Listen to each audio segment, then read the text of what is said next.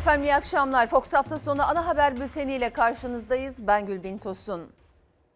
Türkiye yediden yetmişe günlerdir büyük bir mücadele veriyor. İlk koronavirüs tanısının üzerinden geçen on yedi günde toplam vaka sayısı yedi bin dört yüz iki. Hayatını kaybeden hasta sayısı ise yüz sekiz. Türkiye'de tablo giderek ağırlaşırken karantinaya alınan mahalle ve köy sayısı da arttı. Kendisini virüsü taşıyormuş gibi düşünerek davranıyor olmalı. Temasını ona göre sağlıyor olmalı. on bir Mart'taki ilk koronavirüs tanısından bu yana hasta sayısı yedi bin dört yüz ikiye yükseldi. Son yirmi dört saat hayatını kaybedenlerin sayısı on altı. Türkiye'nin dört bir yanında bazı mahalle, mezra, köyler karantinaya alındı. Alınan tedbirlere sıkı sıkıya uyulması umudumuzun gerçeğe dönmesini kolaylaştıracaktır. Türkiye'de bugüne kadar elli beş bin dört yüz altmış dört kişiye test yapıldı. yirmi sekiz Mart günü test yapılan kişi sayısı ise yedi bin altı yüz kırk bir. bin yedi yüz dört kişinin daha testi pozitif çıktı. on yedi günde hayatını kaybedenlerin sayısı yüz sekize yükseldi. Yoğun bakımda dört yüz kırk beş hasta var. İyileşen hasta sayısı ise yetmiş. Önümüzdeki günler bütün dünyada hayatı değiştirecek bir yayılma kabiliyetine sahip.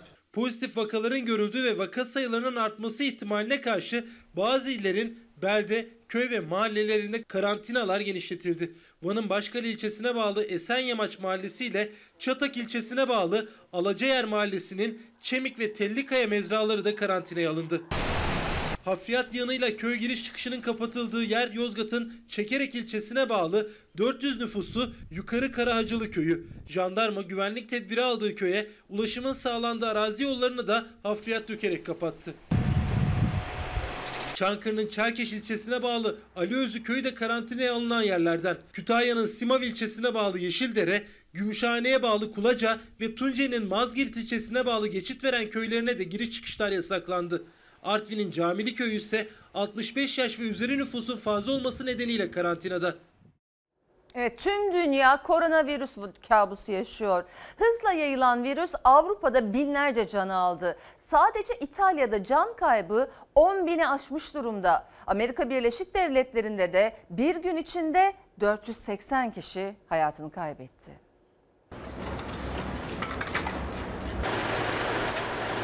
Dünyayı sarsan koronavirüs salgınında can kaybı otuz iki bini geçti. İtalya'da hayatını kaybedenlerin sayısı Çin'in üç katına çıktı. Fransa ve İngiltere koronavirüs krizinin derinleşeceğine dikkat çekti. Yeni tip koronavirüs kovid on dokuz son yirmi dört saat içinde üç bin beş yüz on sekiz can daha aldı. Dünya genelinde vaka sayısı altı yüz seksen bine ulaştı.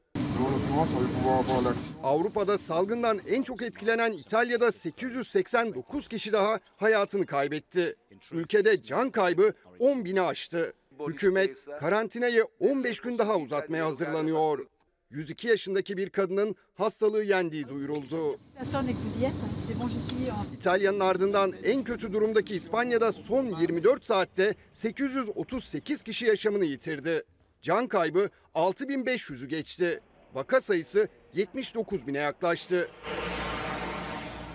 Fransa ise salgının başladığı Mart ayının başından beri en ağır gününü yaşadı. Bir günde üç yüz on dokuz kişi öldü. Başbakan Philippe durumu Fransa'nın son yüz yılda benzerini görmediği bir kriz olarak tanımladı. Virüsün hızla yayıldığını hatırlattı. Mücadele yeni başlıyor.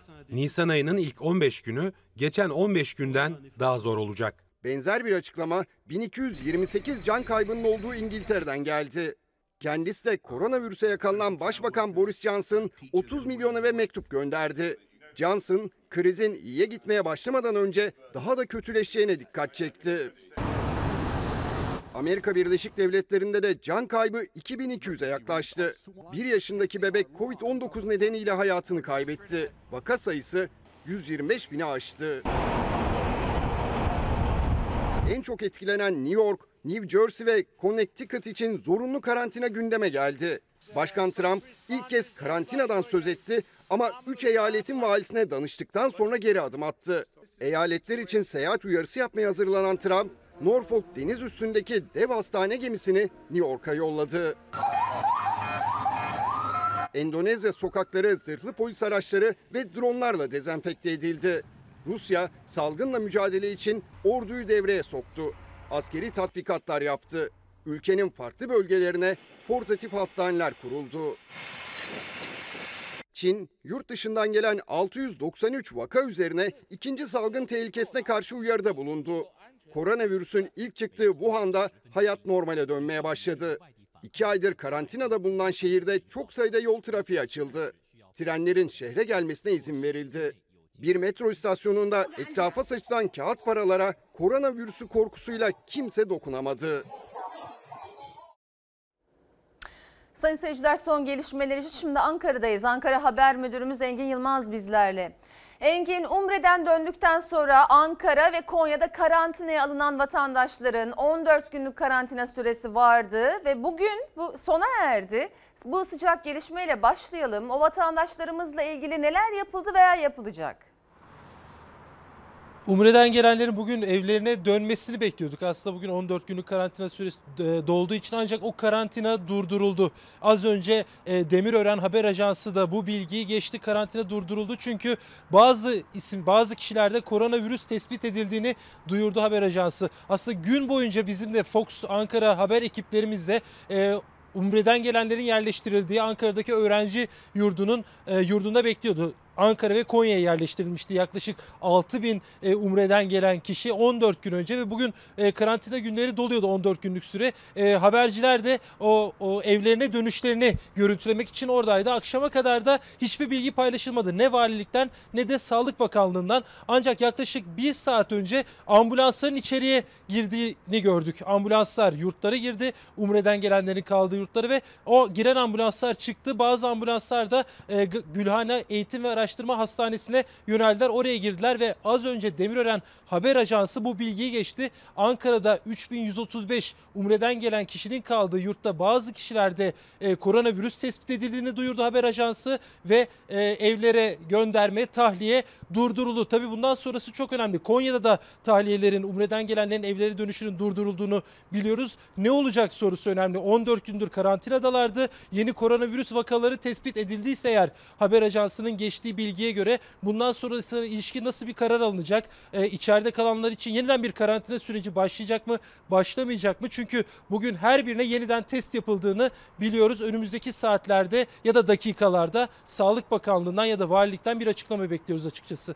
Evet, ben de onu soracaktım. Gözümüz kulağımız aslında e, bizim e, dünya genelinde otuz iki bini geçti kayıp sayısı, vakaların kayıp sayısı. Bizim gözümüz kulağımız Sağlık Bakanı Koca'dan gelecek açıklamada diyecektim. E, önümüzdeki dakikalarda bu açıklamayı bekliyoruz demiştin. Genellikle on dokuz otuz yirmi arasında yapıyor bu açıklamayı. Belki de bu e, ambulanslarla ilgili bir açıklamada gelecektir diyelim. E, şimdi sana başka bir şey sormak istiyorum. Meral Akşener e, bugün e, sokağa çıkma yasağı çağrısını yineledi. Haberimizde vereceğiz birazdan. Dün de e, Kılıçdaroğlu'nun açıklaması vardı. Evde kal değil, evde tut dönemidir bu demişti. Bugün konuyla ilgili aldığın duyumlar var mı senin orada? Ee, aslında bu uzun zamandır dillendirilen bir konu, yani sokağa çıkma yasağı ya da o hal ee, iktidar cephesinden hani bu konuda ilişkin bir işaret olmadı bugüne kadar ama muhalefet gibi e, bilim insanları da, uzmanlar da, enfeksiyon uzmanları da ya da bazı bilim kurulu üyeleri bile e, satır ar aralarında e, bunu açıkça dile getirir. Hatta bilim kurulunun böyle bir tavsiyede bulunduğuna ilişkin iddialar da vardı ama bugüne kadar gelinen tabloda açıkçası şunu gördük: aşama aşama ilerliyor tedbirler. Sokağa çıkma yasağı da hep masadaki seçeneklerden bir tanesi. Hem bilim kurulunun masasında hem de e, iktidarın masasındaki seçeneklerden bir tanesi olduğunu biliyoruz. Çünkü dünyada uygulanıyor bu örnekler. Çünkü vakalar arttıkça, katlandıkça. Şimdi Türkiye'deki on bir Mart'tan bu yana e, katlanan vaka sayısına baktığımızda, e, hasta sayısına ve ölümlere baktığımızda sokağa çıkma yasağı daha çok daha birçok dillendirilmeye başlandı. Özellikle muhalefet tarafından ve e, bazı uzmanlar tarafından. İktidar şüphesiz bu konuyu masaya yatırıyor ama e, öncelikle tedbirlerle alan daraltma yolunu seçtiğini görüyoruz. Yani işte piknik yasakları, seyahat kısıtlamaları, e, vatandaşları sokağa çıkmasına yönelik e, yeni tedbirler. E, şimdi özür diliyorum, tam da bu dakikada arkadaşlarım yeni bir açıklama gönderdi. Fahrettin Koca'dan, Sağlık Bakanı'ndan yeni açıklama geldi Gülbin Tosun. Onu paylaşmak evet. istiyorum. Vakalara ilişkin... E, şu dakika itibariyle son dakika açıklaması. Fahrettin Koca yeni bilgileri paylaştı sosyal medya hesabından. Şu ana kadar uygulanan test sayısı altmış beş bin dört yüz kırk altı, bugünkü test sayısı dokuz bin dokuz yüz seksen iki. Bu bir rekor. Bugüne kadarki en fazla test sayısı, bir günde uygulanan dokuz bin dokuz yüz seksen iki test uygulandı. Bugünkü vaka sayısı bin sekiz yüz on beş, bu da büyük bir artış ve bugünkü vefat sayısı maalesef yirmi üç. yirmi üç kişinin de vefat ettiği bilgisini paylaştı Fahrettin Koca. Böylece e, toplam vaka sayısı dokuz bin iki yüz on yedi oldu. E, toplam vefat edenlerin sayısı da yüz otuz bir. Tekrar altını çizmek istiyorum. Son dakika gelişmesi yirmi dokuz Mart itibariyle. Bugünkü test sayısı, uygulanan test sayısı dokuz bin dokuz yüz seksen iki. Vaka sayısı bugün tespit edilen bin sekiz yüz on beş, vefat edenlerin sayısı da yirmi üç. Toplam rakama bakmak gerekirse toplam vaka sayısı on bir Mart'tan bu yana dokuz bin iki yüz on yedi, yani on bine yaklaştık maalesef. E, hayatını kaybedenlerin sayısı yüz otuz bire ulaştı, yüz otuz bir oldu. Ee, yoğun bakımdaki hasta sayısı bilgisi de var. beş yüz altmış sekiz, dört yüz kırk beş olarak açıklanmıştı dün. beş yüz altmış sekiz kişi, yani yaklaşık e, yüz yirmi üç kişi yanılmıyorsam. Daha yoğun bakımda, daha fazla evet. kişi yoğun bakımda. E, toplam entübe... E, Entübe sayısı üç yüz doksan dört ve iyileşen sayısında da artış var tabii. Bunun da altını çizelim. Dün açıklanan rakamlarda yetmişti. E, bugün açıklanan yüz beş. otuz beş kişinin de iyileştiği bilgisini paylaşıyor Sağlık Bakanı Fahrettin Koca. Son gelen bilgiler bu yönde. Peki Engin Yılmaz, çok teşekkür ediyor verdiğim bilgiler için ve şu bilgileri, Fahrettin Koca'nın açıkladığı bilgileri arkamda görüyorsunuz, siz de tekrarlamak istiyoruz. Bugün test yapılan vaka sayısını aktaralım. dokuz bin dokuz yüz seksen iki, Ankara Haber Müdürümüz aktardı, bugüne kadar yapılan en yüksek test sayısı. bin sekiz yüz on beş vaka sayısı, bugünkü vaka sayısı görüyorsunuz. Vefat sayısına geldiğimiz zaman ne yazık ki bugünkü vefat sayısı yirmi üç. Dün on altı vatandaşımız hayatını kaybetmişti. Bugün itibariyle vefat sayısı yirmi üç olarak açıklandı. E, toplam can kaybı e, şu ana kadar, yani on bir Mart'tan itibaren e, toplamda can kaybımız ne yazık ki yüz otuz bir oldu. Bu arada iyileşen hastalar olduğunu da belirtti e, Engin Yılmaz. beş yüz altmış sekiz e, pardon e, beş yüz altmış sekiz hasta yoğun bakımda. E, toplamda da e, dün yetmiş hastanın iyileştiği bilgisini vermiştik. yüz beş hasta, şurada en altta görüyorsunuz.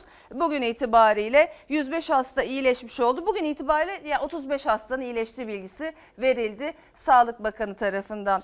Ee, e, ölenlere Allah'tan e, rahmet di, e, dileyelim, kayıplarımıza. Devam ediyoruz.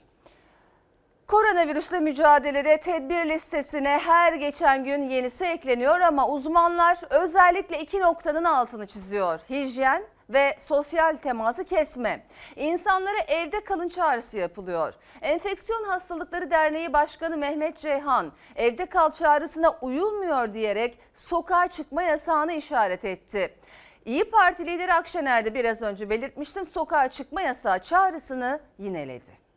Herkesin kendi olağanüstü halini kendince uygulamasını. O hale uygulaması gereken vatandaş değil, hükümettir. Çünkü hükümet sokağa çıkma yasağı ilan ettiği zaman devlet evde kalan herkesin giderlerini telafi etmek zorundadır. Vatandaş kendi o halini ilan edince böyle yükümlülük yok. İşte bu yüzden kaçıyorlar. İYİ Parti Genel Başkanı Meral Akşener iktidarın bilinçli olarak o hal ilan etmediğini, sokağa çıkma yasağı uygulamadığını söyledi bir kez daha. Sorumluluktan kaçıyorlar diyerek. Enfeksiyon Hastalıkları Derneği Başkanı Mehmet Ceyhan da sokağa çıkma yasağı istedi.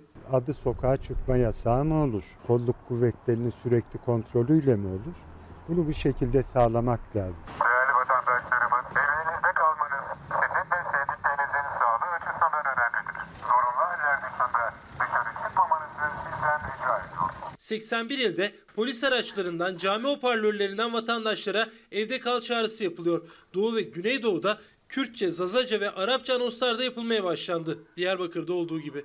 Basmara ve Cakir'in kırk kilometre Tedbirlere uyarak evinde kalan halkımıza teşekkür ederim. Çok iyi başladık. Aynı ciddiyetle devam edelim. Sağlık Bakanı Fahrettin Koca sosyal medya hesabından boş Galata Köprüsü fotoğrafı paylaşıp teşekkür etti. Evde kal çağrısına uyulduğunu söyledi. Ama bilim insanları bu tedbirin daha sık uygulanması gerektiğini düşünüyor. Çalışmak zorunda olan insanlar var. Önemsemediği için uymayan insanlar var. Bu insanların sosyal ilişkisini kesmek zorundayız. Başka bir yolu yok. Enfeksiyon Hastalıkları Derneği Başkanı Profesör Doktor Mehmet Ceyhan, İlker Karagöz'le Fox Çalar Saat programında evde kal çağrısına yeteri kadar uyulmadığını söyledi. Sokağa çıkma yasağı ilan edilebilir derken aslında vatandaşa büyük görev düştüğünün altını çizdi.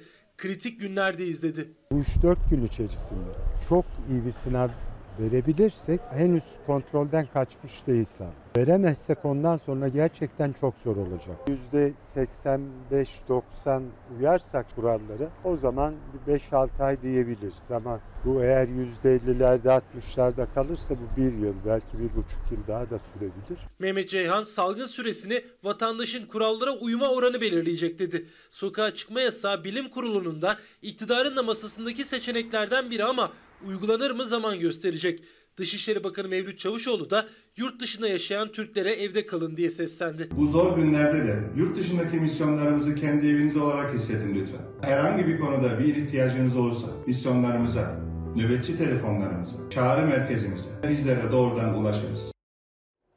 Sayın seyirciler, alınan en önemli tedbirlerden biri seyahat kısıtlaması. Şehirler arası seyahat etmek isteyenler izin kurullarına başvurmaya başladı. Otogarlarda ve havalimanlarında bu kez de izin kuyruğu vardı. Ateşim var. Ateşim mi var? Ne zamandır ateşim? Denetime çıkan trafik polisi elinde ateş ölçer yolcuların tek tek ateşini ölçtü. Ateşi çıkan yolcu hastaneye götürüldü. Seyahat kısıtlamaları kararının ardından denetimler sıklaştı. Yasağa rağmen şehirler arası yolcu taşıyan otobüsler trafikten men edildi. Havalimanlarında, otogarlardaysa seyahat izin belgesi uygulaması yoğunluğu yaşandı. Belge almak isteyenler kurullara başvurdu. Uzun süre bekleyenler tepkiliydi. Yani inanamıyorum, insanlar saatlerce burada. Belki birinde korona var ve hepimiz korona olacağız şu anda. Kaldığım adresi yazacakmışım. Bir de gideceğim yeri yazacağım. Koronavirüsle mücadele kapsamında şehirler arası seyahat kısıtlaması getirildi. Otobüs ya da uçakla başka şehre gitmek isteyenlerin valilik tarafından oluşturulan seyahat izin kuruluna başvurmaları gerekiyor. Kurul talebi uygun görürse seyahat güzergahı ve süresini içerecek şekilde izin belgesi düzenliyor. Taksi ve internet tabanlı uygulamaların da şehirler arası seyahatte kullanılması yasaklandı. İstanbul Valisi Ali Yerlikaya seyahat şartlarını duyurdu. Yolculara izin belgesi üç şartla verilecek. Tedavi sebebiyle şehir değiştirmesi gerekenler ya da yakını vefat edenler seyahat edebiliyor. Bir de kalacak yeri olmayanlar. Öbür tarafa, öbür tarafa. İstanbul'daki Harem Otogarı kapatıldı. Son otobüs gün içinde hareket etti. Yolcular arasında ikişer metre mesafe bırakıldı. Diğer illerde ise sessizliğe gömüldü otogarlar. Başka şehirlerden Denizli'ye gelen yolcular seferlerin iptal edilmesiyle terminalde mahsur kaldı. Mağdurum şu an burada. Yeminle mağdurum, tanımıyorum, şehri bilmiyorum, kimseyi tanımıyorum. Yasağa rağmen İstanbul'dan Adana'ya yolcu taşıyan bir otobüste denetime takıldı. Bağlanan araca ceza kesildi. Olan yolculara oldu. Gaziantep'te de yasağı ihlal eden kırk altı kişiye üç bin yüz ellişer lira ceza kesildi. Hepsi on dört gün karantinaya alındı.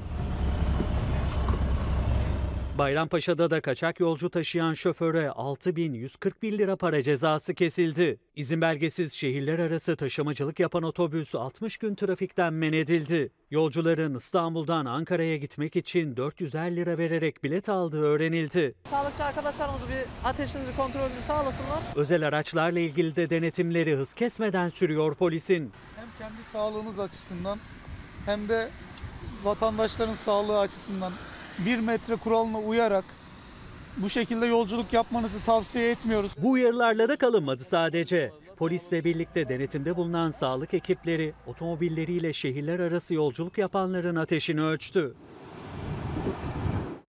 Evet, seyahat yasakları dün itibariyle başladı. Şehirlerin giriş ve çıkışlarında polis kontrol noktaları var. Şimdi o noktalardan birine gideceğiz. İstanbul çıkışı Tuzla mevkiinde Emre Üskübarlaz ve Ömür Dikme kameraman arkadaşımız bizleri bekliyor. Emre Üskübarlaz karşımda. Emre, bugün sen orada nelere şahit oldun? Tüm araçlar durduruluyor mu? Sağlık taraması yapılıyor, biliyoruz, dün e, e, İçişleri Bakanı da açıklamıştı. Ateşi yüksek çıkan olursa ne yapılıyor? Onu soralım. Otobüslerde seyahat belgesine mi bakılıyor ve en son alınan başka önlemler var mı? Hemen sözü sana bırakayım. Gülbin Tosun, İstanbul'un Anadolu yakasında dört, Avrupa yakasında dört olmak üzere toplam sekiz noktada polisin ve sağlık ekiplerinin o tedbirleri devam ediyor. Şimdi Fox kameramanı Ömür Dikme'den de rica edeyim, size o tedbirleri canlı olarak göstersin. İşte sağlık ekipleri özel kıyafetleriyle burada şehir dışına çıkan herkesi tek tek bu şekilde denetleyerek, onlara çok kritik sorular sorarak ateşlerini ölçüyor. Öksürüğünüz var mı? Ateşiniz var mı? Ee, şehir dışına neden çıkıyorsunuz? Eğer bu belirtiler varsa da Gülbin Tosun buradan hemen ambulanslarla hastanelere sevk ediliyor. İşte sağlık ekiplerinin bu denetimlerini soralım. Bir kişi muhtemelen şehir dışına çıkacak mı? Hemen canlı yayında da bu soruları size dinletelim. Yakın çağrılar hangi birisi covid on dokuz şüphesiyle hastaneye yatırıldı mı? Yurt dışına gelen hangi bir temasla bulundunuz mu? Var mı bir şey? Buyurun lütfen. Evet, şehir dışına çıkan herkes buradan tek tek incelenerek, ateşleri ölçülerek bir şekilde buradan İstanbul'a gidiyor. Biz yürüyerek aslında bu yayını gerçekleştirmeye devam edelim. İşte polis ekipleri de burada. Polisler de sosyal mesafeye dikkat çekiyor. İşte bir trafik polisi kaç kişi olduğunu soruyor. Şöyle bir örnek de verelim. Bu... Var mı yanında? Yok, evde var. Ee, tamam. Ee...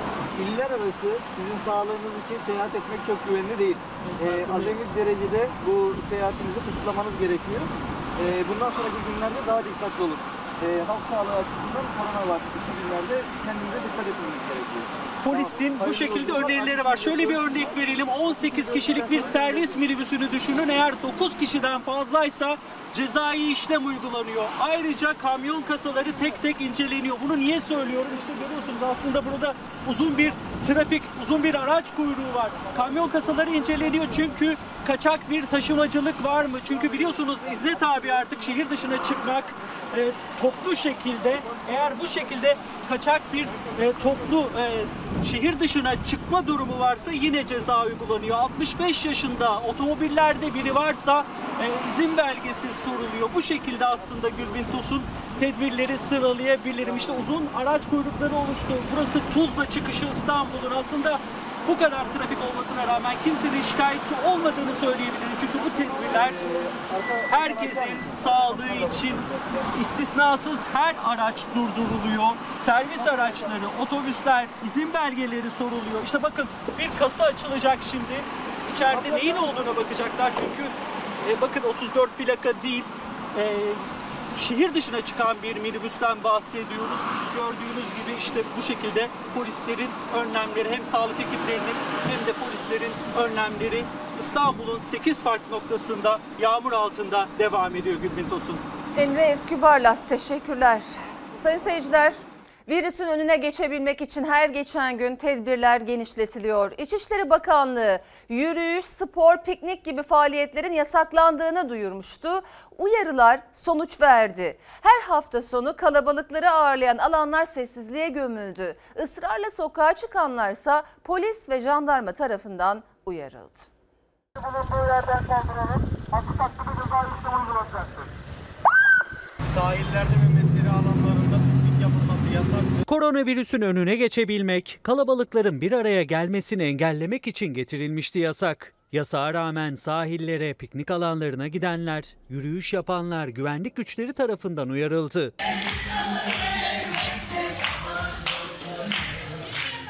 Evden çıkanlar kadar karara uyanlar da vardı. Geçen hafta sonu kilometrelerce araç kuyruğunun oluştuğu İstanbul Boğazı'ndaki Bebek sahili boş kaldı.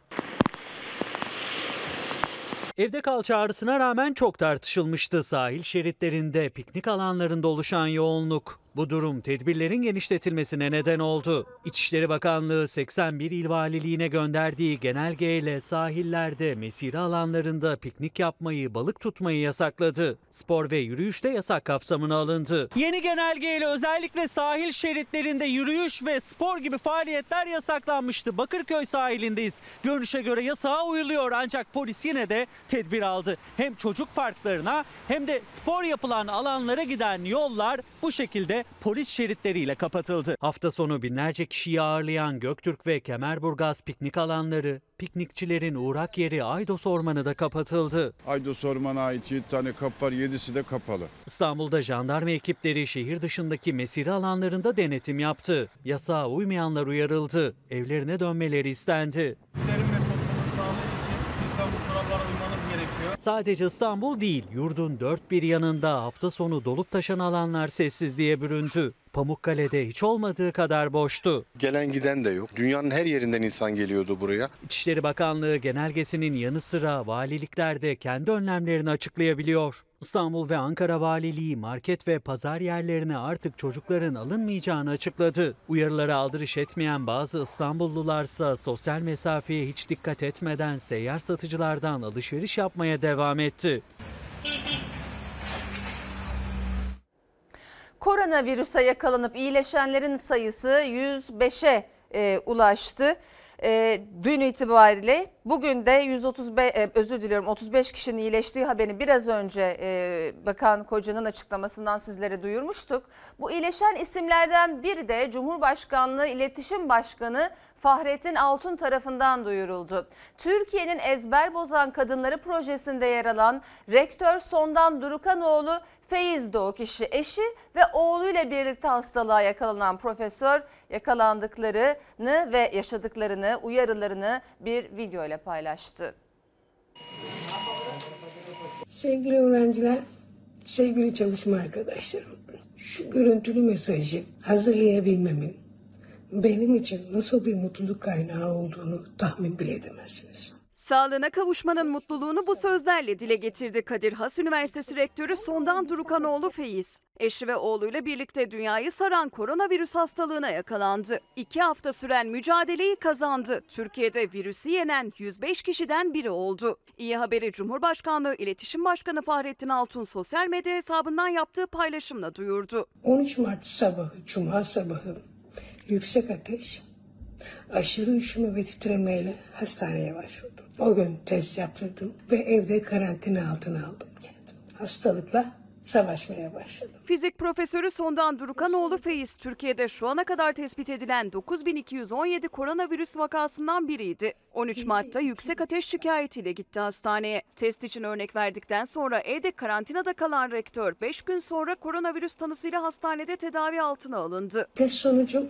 on sekiz Mart gece iki buçukta bana pozitif olarak bildirildi. üç buçukta Haseki Eğitim ve Araştırma Hastanesi'ne kaldırıldım. Hemen tedaviye başlanıldı.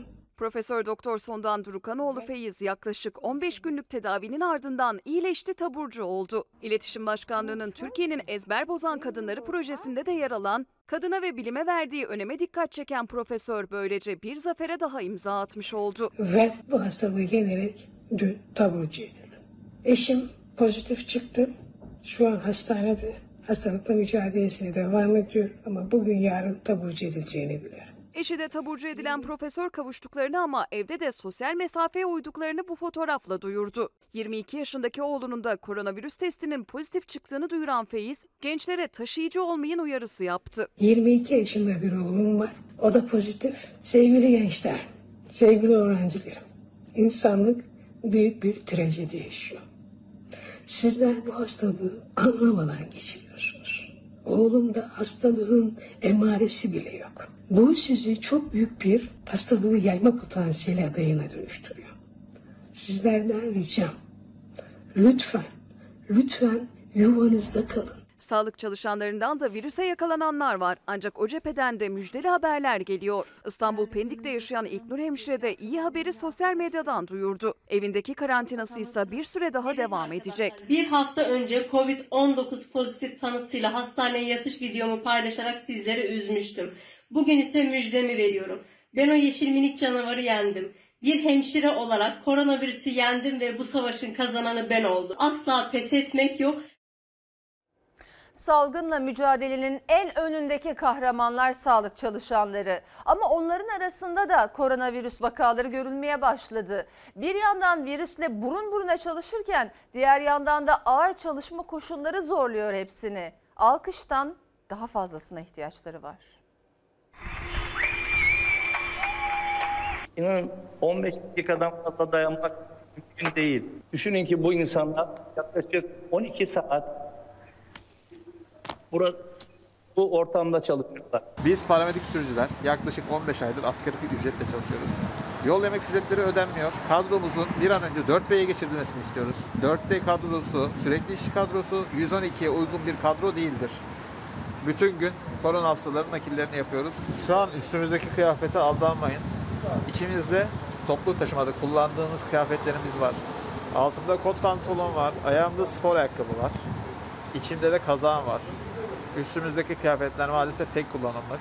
Yol ücreti ödenmediği için toplu taşıma kullanarak işe gidiyor. Kıyafetlerinin üzerine tek kullanımlık, tek kat tulumu giyip tüm gün koronavirüs hastalarını taşıyorlar ambulansla. Sağlık çalışanlarının yaşadığı onlarca tehditten sadece biri bu. Enfekte olan hekim ve sağlık çalışanlarının sayısı her geçen gün artarken Profesör Doktor Bingür Sönmez Habertürk canlı yayınında Türkiye genelindeki hastanelerde yaşanan zorluklara dikkat çekti. Personel sıkıntımız gittikçe büyüyor. Özellikle yirmi yirmi beş yaşlarındaki sevgili hemşire kardeşlerimiz son derece demoralize ve depresyondalar. İlk günlerdeki çalışma şevkleri yavaş yavaş kaybolduğu gibi hemen istifa etmeleri konusunda ailelerine baskı görüyorlar. Hepsinin uyku bozukluğu, öfke patlamaları başladı bile. Özel hastaneler tamamen tıkanmış durumda ve kullandıkları malzemeyi yerine koyamayacak duruma gelmişler, gelmiş durumdalar.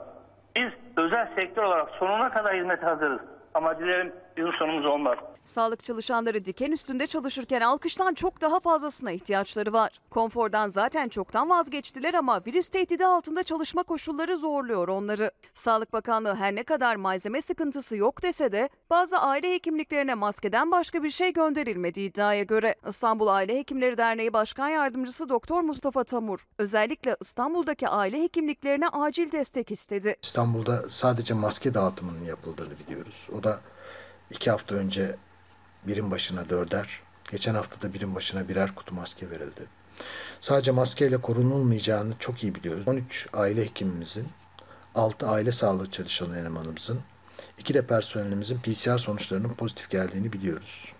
Bunun dışında altı aile hekimimizin, iki aile sağlığı çalışanımızın, iki de personelimizin tomografi bulgularının COVID on dokuzla uyumlu olduğunu biliyoruz. Bunlar çok acı rakamlar. yüz çalışanımızın da P C R sonucunu bekliyoruz. Teması engellemesi gereken, temas konusunda halka eğitmesi gereken bizlerin temasla karşı karşıya kaldığımız gerçeği var. Tek kullanımlık tulumların içinde günü geçiren koronavirüs salgınında tehdide en açık olanlarsa acil tıp teknikerleri. Asgari ücretle yol ve yemek desteği almadan ve sözleşmeli çalışırken tehlikeyle burun burunalar. Türkiye'nin içinde bulunduğu bu zor süreçte dört deli olarak ayrımcılığı her haliyle yaşıyoruz ve görüyoruz. Sağlık Bakanlığı'nın ek iyileştirme olarak üç ay boyunca vereceği ücretlerden hiçbir şekilde yararlanamamaktayız. Ve hastanelerin temizlik personeli, onlar da alkıştan çok daha fazlasını hak ediyor. Temizlik personeli olarak COVID on dokuz hastalarının bakımına giriyorum, çarşaflarını değiştiriyorum, hastanın bezini değiştiriyorum. Sağlık Bakanlığımızın yeni çıkarttığı sistemde ek ödemelerden de faydalanmadık. Halimizi görüyorsunuz, biz de bu kıyafetleri görüyoruz. Akşama kadar yoğun bakımdan böyle çalışıyoruz. Zor bir süreçten geçtiğimiz şu günlerde sağlık çalışanlarının beklediği atama haberi geldi. Ancak bazı alanlarda üniversite ve lise mezunu farkı var. Mesela hastaya ilk müdahalede bulunmakla görevli paramediklerde lise mezununa üniversitelinin altı katı kadar kontenjan açıldı. Şu an ülkemizde COVID on dokuzla bizim de mücadele etmemiz gerekirken evdeyiz. Çünkü üniversite mezunu ilk ve acil yardım personelleri atanamıyorlar. seksen beş puan almış bizler hayat kurtarmak yerine şu an evlerimize mahkum edildik. Hastayla daha hastaneye varmadan ilk teması sağlayan onlar, paramedik yani ilk ve acil yardım personelleri. Koronavirüsle mücadele edilen günlerde onlara büyük ihtiyaç var. Ancak seksen bin üniversite mezunu atama beklerken yalnızca iki yüz elli bin kişilik kontenjan açıldı. Lise mezunlarındansa bin dört yüz kişinin atamasının yapılacağını duyurdu Sağlık Bakanlığı. Gençler üniversite mezunu olmak suç mu diye sordu. Biz daha önce sağlık meslek liselerinde okuduk. Hepimiz K P S S'ye girdik ve lise mezunu olduğumuz için atanamadık. Şimdi üniversite okuduk, yine K P S S'ye girdik. Çok yüksek puanlar aldık ve yine atanamıyoruz. Sağlık Bakanlığı koronavirüs salgını kapsamında sağlıkçılar ordusunu güçlendiriyor. Bakanlık on sekiz bin sözleşmeli sağlık personeli alınacağını duyurdu. Hemşire ve ebelerin yanı sıra sağlık teknikerleri de alınacak. Ancak üniversite mezunu ilk ve acil yardım teknikerlerine açılan kontenjan lise mezunlarının altıda biri kadar. Bu dönemde evde oturmak üniversiteli paramediklere çok ağır geliyor. Şu an kovid on dokuz ile mücadele etmem gerekirken ben evimde oturuyorum. Sağlık çalışanları meslektaşlarımızla beraber hayat kurtarmak istiyoruz. seksen bin diplomalı işsiz var bu alanda. İlk müdahale için, hayatları kurtarmak için yeni bir düzenleme bekliyorlar. Personel dağıtım cetvelinin güncellenmesini ve hak ettiğimiz alım sayılarının bizlere verilmesini talep ediyoruz. Bu formaları dolaplarımızda çürütmek değil, üzerimizde eskitmek istiyoruz. Koronavirüs sebebiyle yaşanan ekonomik darboğazda özellikle de ücretsiz izne çıkan, gelirini kaybedenler yani ihtiyaç sahipleri için Ankara Büyükşehir Belediyesi harekete geçti. Başkan Mansur Yavaş yine örnek bir adım attı ve yardım kampanyası başlattı. Yarın o kampanyanın tanıtımını yapacak. İhtiyaç sahipleriyle yardımseverleri buluşturacak. Ankara Büyükşehir Belediyesi olarak Ankaralı yardımseverlerin bu süreçte mağdur olacak insanlara yardımcı olabilmeleri için bir web sayfası üzerinden ayrıca yardım kampanyası başlattık. Koronavirüsle mücadelede attığı adımlarla ses getiren Ankara Büyükşehir Belediye Başkanı Mansur Yavaş bu kez de ihtiyaç sahipleri için yardım kampanyası başlatıyor. Yardımseverlerle ihtiyaç sahiplerini belediyenin web sayfası üzerinden buluşturuyor. Bazı işyerlerimiz yasal olarak da veya kendiliğinden alınan tedbirler gereğince kapalı kalmak durumunda olacak. Bu nedenle birçok insanımız gelirinden mahrum kalacak. Kepenkleri inen binlerce iş yeri sahibinin, ücretsiz izne çıkarılan, evine ekmek götürmekte zorlanan on binlerin gözü devlette. Ama ilk harekete geçen Ankara Büyükşehir Belediyesi oldu. En az beş yüz bin aileye yetecek kadar gıda stokımızla hazır bulunuyoruz. Gıda yardımını zaten üç katına çıkarmıştı Mansur Yavaş. İşsiz kalan, iş yerini kapatan, bu süreçte evde kaldığı için geliri olmayan Ankaralılara nakit ve gıda yardımı içinde kolları sıvadı. Belediye web sayfasında dayanışma platformu kuruldu. İhtiyaç sahiplerine yardım eli uzatmak istiyorsanız belediyenin dayanışma platformu üzerinden nakit yardımı ya da gıda kolisi bağışında bulunabiliyorsunuz. Eğer bir Mart sonrasında işinizi kaybettiyseniz ya da herhangi bir geliriniz yoksa işte bunun için sayfadaki bu linki tıklıyorsunuz.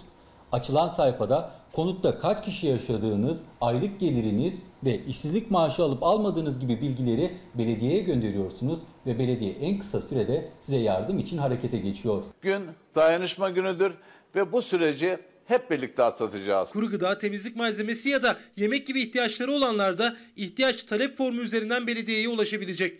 Çankaya Belediyesi ise belediye kiracısı olan esnaftan kepenkleri yeniden açılana kadar kira almayacak. Her ay otuz bin ailemize hem nakdi yardım, hem gıda yardımı hem de sağlık yardımı olarak ulaşmış olacağız. Kayyum atanan Diyarbakır Büyükşehir Belediyesi de koronavirüs salgını nedeniyle işini ve gelirini kaybeden ailelere biner lira nakit yardımda bulunacak. Bu süreçte İller Bankası'nın belediyelere para gönderirken hiçbir kesinti yapmaması lazım. C H P'nin yedi maddelik koronavirüsle mücadele önerilerinden de biriydi. Devletin belediyelerden kesinti yapmaması.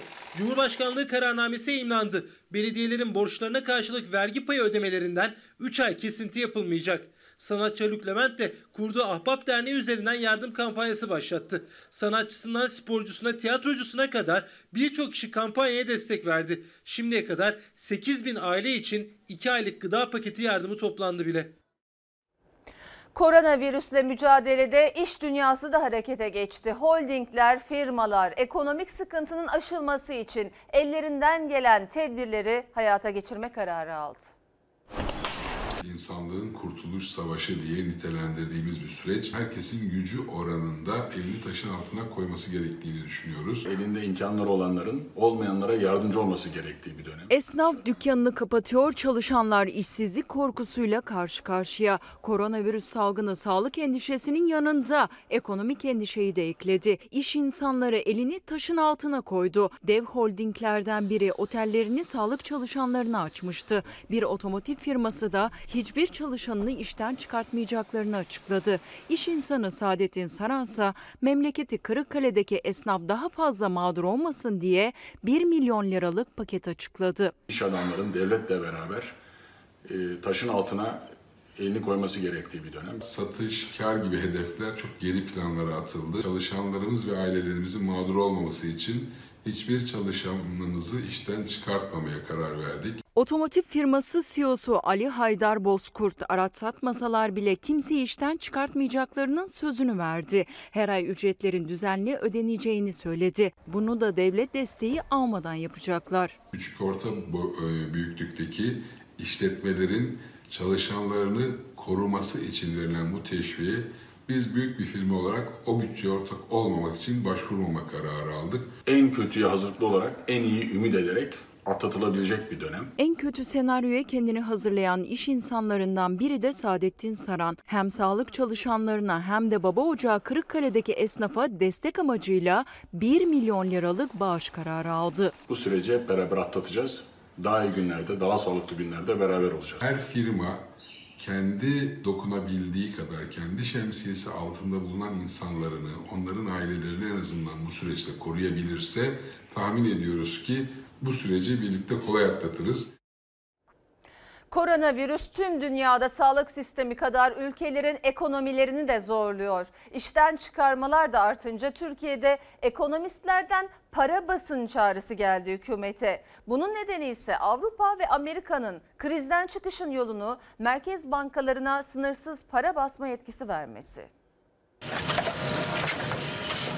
İşin belirsizliği arttıkça şuna karar verdi Amerikan Merkez Bankası. Dedi ki sana sınırsız bir şekilde para üretebilirim. Sen yeter ki ekonomiyi toplayabilecek adımlar at. Koronavirüsün yol açtığı ekonomik darboğaz tüm dünyayı etkisi altına aldı. Kaynak ihtiyacı gözleri para basma yetkisi olan merkez bankalarına çevirdi. Bazı ülkeler krizi aşmak için bu yola başvururken Türkiye'de de ekonomistlerden para basılması yönünde çağrı gelmeye başladı. Mahfi Eğilmez sosyal medya üzerinden hükümete açık mektup yazdı. Bugün artık kaç kişiyi, kaç iş yerini, kaç üreticiyi kaybettiğimizi konuşmaktan çok kaçını kurtarabileceğimizi düşünmek zamanı. İş işten geçmeden gerekeni yapmalıyız. Yasa gerekiyorsa yasa, para basmak gerekiyorsa para, malzeme gerekiyorsa malzeme. Hemen bugün. Devlet Merkez Bankası'ndan doğrudan borçlanabilir. Bunun tam karşılığı Merkez Bankası para basıp devlete verebilir ve bunu da kullanabiliriz. Bu bu dönemde enflasyona yol açmaz çünkü zaten talep durmuş durumda. İnsanlar sokağa çıkıp harcama yapacak imkanlar yok. Avrupa ne yaptı? İlk etapta Avrupa'da yedi yüz milyar euroluk bir para enjekte ederim ben dedi sisteme. Ama baktı ki gerçekten şok büyük. O da sınırsıza döndü. Avrupa, Amerika ve İngiltere enflasyon endişelerini bir kenara bıraktı. Merkez bankalarından kaynak yarattı. Ekonomist Oğuz Demir'e göre de ortaya çıkan bu ani şok karşısında Türkiye kaynak aramalı, bulamıyorsa vakit kaybetmeden para basmalı. Bugün bizi rahatlatacak programın maliyetinin en az önümüzdeki üç ay için iki yüz iki yüz elli milyar T L olması gerekiyor. Dolayısıyla iki yüz iki yüz elli milyar T L'lik bir parayı hem dış kaynaklardan hem de mümkün mertebe en az para basarak üretebilmemiz söz konusu olabilir. Salgının yayılma hızının düşmesiyle Türkiye ekonomisinin hızla toparlanmaya başlayacağını göreceğiz. Güçlü seyir nedeniyle ilk çeyrek genelinde yüksek oranlı büyüme bekliyoruz. Çağrıların ardından Merkez Bankası Başkan Yardımcısı olumlu bir tablo çizdi. Oğuz Demir'e göre ise Türkiye olası enflasyon nedeniyle ikilem yaşıyor. Böyle bir dönemde enflasyon yaratabilme endişesiyle karşı karşıyalar ki bu çok haklı bir endişe bir taraftan bakıldığında. Çünkü hem böyle bir durgunluğu yaşarken hem de fiyatların şişmesi belki de karşımıza gelebilecek bir tık daha kötü bir felaket olabilir. Şu zor günlerde emekliler biraz olsun rahat nefes alabilsin diye Mayıs ayında ödenecek bayram ikramiyeleri bir ay öne çekilmişti. O ikramiyelerin ne zaman hesaplara yatırılacağı da belli oldu. Emeklilerin bayram ikramiyesini Nisan ayı başında ödüyoruz. O ödemenin ne zaman yapılacağı belli oldu. Emekliler bin liralık bayram ikramiyelerini Nisan ayının ikinci haftasında alacak. Yaklaşık on iki milyon emeklinin Ramazan bayramı ikramiyelerini yedi on bir Nisan tarihleri arasında ödüyoruz. Hastaya bir hap, ilaç yani. Günlerdir evde bunaldı zaten emekliler. Bir yandan da geçim derdini düşünüyorlar. Yaralarına az da olsa merhem olsun diye bin liralık bayram ikramiyesinin Mayıs ayında değil Nisan ayında ödenmesi karar verildi. Yaşlılarımızı koruyacak ve kollayacağız. S Y K'lıların ikramiyesi tahsis numaralarının son rakamına göre yedi Nisan'la on Nisan arasında yatacak. Bağkur ve emekli sandığı emeklileri ise on bir Nisan'da bayram ikramiyesi alacak. Bakanlıktan yapılan bir diğer açıklama ise engelli ya da evde bakım aylığı alanlara ilişkin. Raporlarının süresi sona erdiyse hastaneye gitmelerine gerek kalmayacak. Çünkü raporlarının geçerlilik tarihi Mayıs ayına kadar uzatıldı. Hastalığın Türkiye'de görülmesiyle beraber gıda güvenliği ve sürekliliğinin önemi yeniden gündeme geldi. C H P'de Tarım Bakanlığı'na çağrıda bulundu. Tarımda olağanüstü durum ilan edilmesi istendi ve yapılması gerekenler madde madde sıralandı. Bu ülkede seksen üç milyon insan yaşamakta, sığınmacısı, turistiyle günde doksan milyon insan karnını doyurmakta. Ve bu virüs, korona krizi nedeniyle de gıda dünyada insanın en önemli sorunlarından ve problemlerinden biri olarak karşımıza çıkmaktadır. Virüs pandemi, kıtlık, açlık yapar. Virüsten kurtuluruz ama açlıktan kurtulamayız. Koronavirüs salgınının ilk günlerinden itibaren market raflarından bu görüntüler yansıdı kameralara. Stok yapmak isteyenlerle birlikte gıda ihtiyacının önemi bir kez daha ortaya çıktı. Evde kal çağrılarının yapıldığı günlerde çiftçi tarlada olmak zorunda çünkü ekim zamanı. Meslek odaları gibi ana muhalefette Tarım Bakanlığı'na çağrıda bulundu ve tarımsal üretimde alınması gereken önlemleri madde madde sıraladı.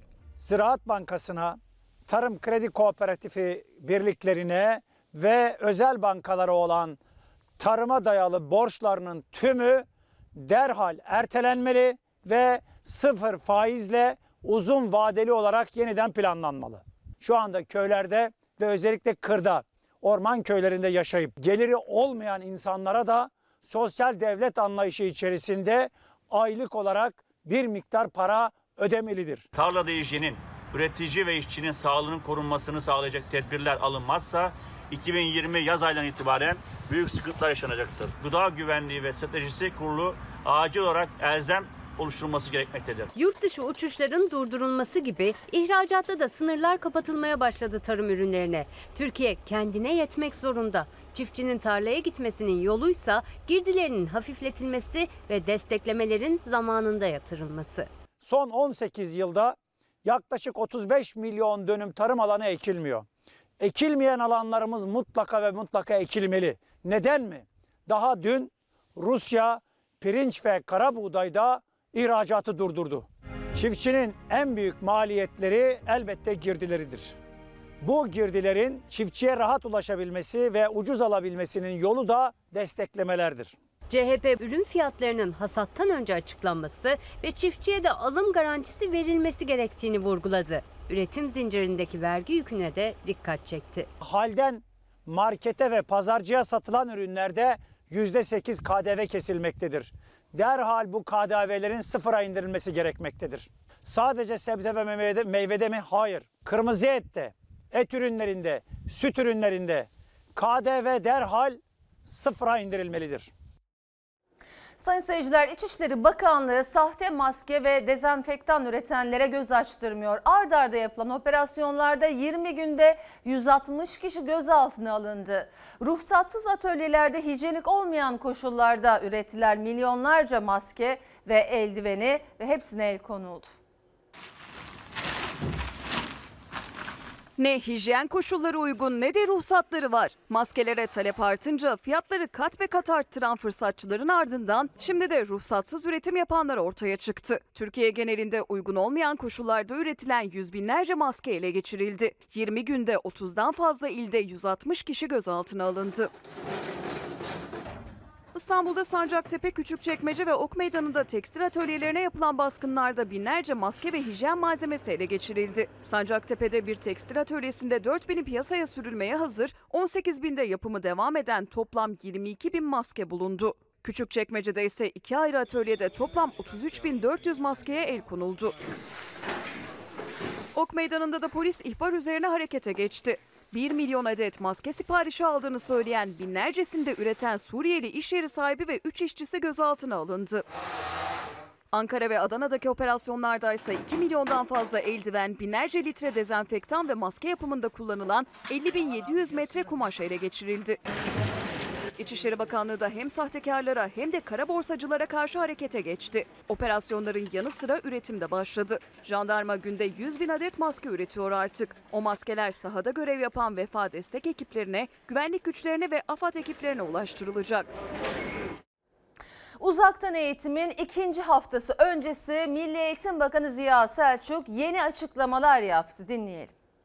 L G S zamanında yapılacak. Ertelenme söz konusu değil. Sınav soruları birinci dönem müfredatından çıkacak demişti Milli Eğitim Bakanı Ziya Selçuk. Ama tarihine ilişkin ilk kez net cümleler kurdu. Liselere geçiş sınavı zamanında, yani yedi Haziran'da yapılacak. on üç Mart'a kadar dersler işlendi. Fakat sadece ilk dönemin konularını düzenlemek üzere bir çalışma yaptık. yedi Haziran'da yapılacak L G S'ye bir milyon yedi yüz bin sekizinci sınıf öğrencisi katılacak. C N N Türk'e konuk olan Bakan Selçuk, liselere geçiş sınavında soruların ikinci dönemden muaf tutulacağını, birinci dönem müfredatından hazırlanacağını söyledi. Detaylar için de yeni haftayı Çalışma işaret yaptım. etti. Hafta başında da L G S'de çıkacak soruların konu dağılımı nasıldır? Bunların da ilanını yapacağız. Başta Haziran için planlanan ancak yirmi beş yirmi altı Temmuz tarihine alınan üniversite giriş sınavı olmak üzere onlarca sınav tarihinde ertelemeye gidilmişti. Ama L G S'de bir değişiklik olmayacak. Bu süreçte uzaktan eğitimle devam edecek. Bakan bir haftalık uzaktan eğitim sürecinin de muhasebesini yaptı. Bazı sorunlar yaşadık. Yani yirmi dakikalık bir ders on iki dakikaya indi. Niye montajlamak zorunda kaldık? İlk kez kamera Kamera karşısına çıkan öğretmenler var. Yanlış numaralı e, videolar girdi. Hem E B A T V hem de E B A internet ağı üzerinden veriliyor uzaktan eğitim. Bakan büyük çoğunluğun sıkıntısız eğitime ulaşabildiğini, ancak altyapıda ve ders anlatımlarıyla ilgili şikayetlerin de geldiğini söyledi. Özellikle de ilkokul seviyesi için. İlk hafta heyecandan çok hızlı bir şekilde anlattılar. İlkokuldaki özellikle bir ikideki çocuklarımız yetişemediler. Biz bunu gördük. Evet. Problem mi problem? Çözebilir miyiz? Çözeriz. on sekiz milyon öğrenci aynı anda yüklenince bir sorun yaşadık. Ders anlatımlarının yeni haftada artık daha yavaş olacağının müjdesini de verdi bakan. Ayrıca öğrenciler ve velileri için evde yapacakları günlük faaliyet önerilerinin de yayınlanacağını, okullar ne zaman açılacak, uzaktan eğitim devam ederse ne olacak, C planından da söz etti. Peki açılmazsa ne yapacağız? Evet. Uzaktan eğitimin gerek eğitim bilişimi ağı, gerekse televizyon kanalı güçlendiriliyor. Gelecek seneki standart bir eğitim öğretim yılı planlaması gibi değil de bu seneki yüz yüze eğitim açığı dikkate alınarak bir C planı var. Sayın seyirciler, bültenin sonuna yaklaştık. Araya gideceğiz birazdan ama şu bilgileri sizlerle tekrar paylaşmak istedik. Bültenin başında aktarmıştık. Fahrettin Koca, Sağlık Bakanı, saat on dokuz on beş civarı beklenenden daha önce açıklama yapmıştı. Hemen aktaralım. Efendim... yirmi dokuz Mart bugün itibariyle bugünkü test sayısı görüyorsunuz dokuz bin dokuz yüz seksen iki. Şimdiye kadar tek günde yapılan en fazla test sayısı, bu önemli. Bugünkü vaka sayısı bin sekiz yüz on beş. Ne yazık üzülerek söylüyoruz. Bugünkü vefat sayısı ise yirmi üç olarak açıklandı. Hemen buradaki bilgilere bakalım. Yine bugüne ait, daha doğrusu toplam bugüne ait, bugün itibariyle toplam sonuçlar. Toplam test sayısı altmış beş bin dört yüz kırk altı, toplam vaka sayısı dokuz bin iki yüz on yedi, toplam vefat sayısı bugünle birlikte yüz otuz bir oldu. Toplam yoğun bakım hasta sayısı beş yüz altmış sekiz, toplam entübe hasta sayısı üç yüz doksan dört, toplam iyileşen hasta sayısı yüz beş. En güzel haber de bu sevgili seyirciler. Hayatını kaybeden vatandaşlarımıza, hastalarımıza Allah'tan rahmet diliyoruz ve şimdi ara zamanı diyoruz. Efendim, Fox hafta sonu ana haber bültenini burada noktalıyoruz. Fox'ta yayın Enes Batur Hayal mi Gerçek mi ile devam edecek. İyi bir akşam geçirmenizi diliyoruz. Hoşçakalın. Her köşesi cennetin Çin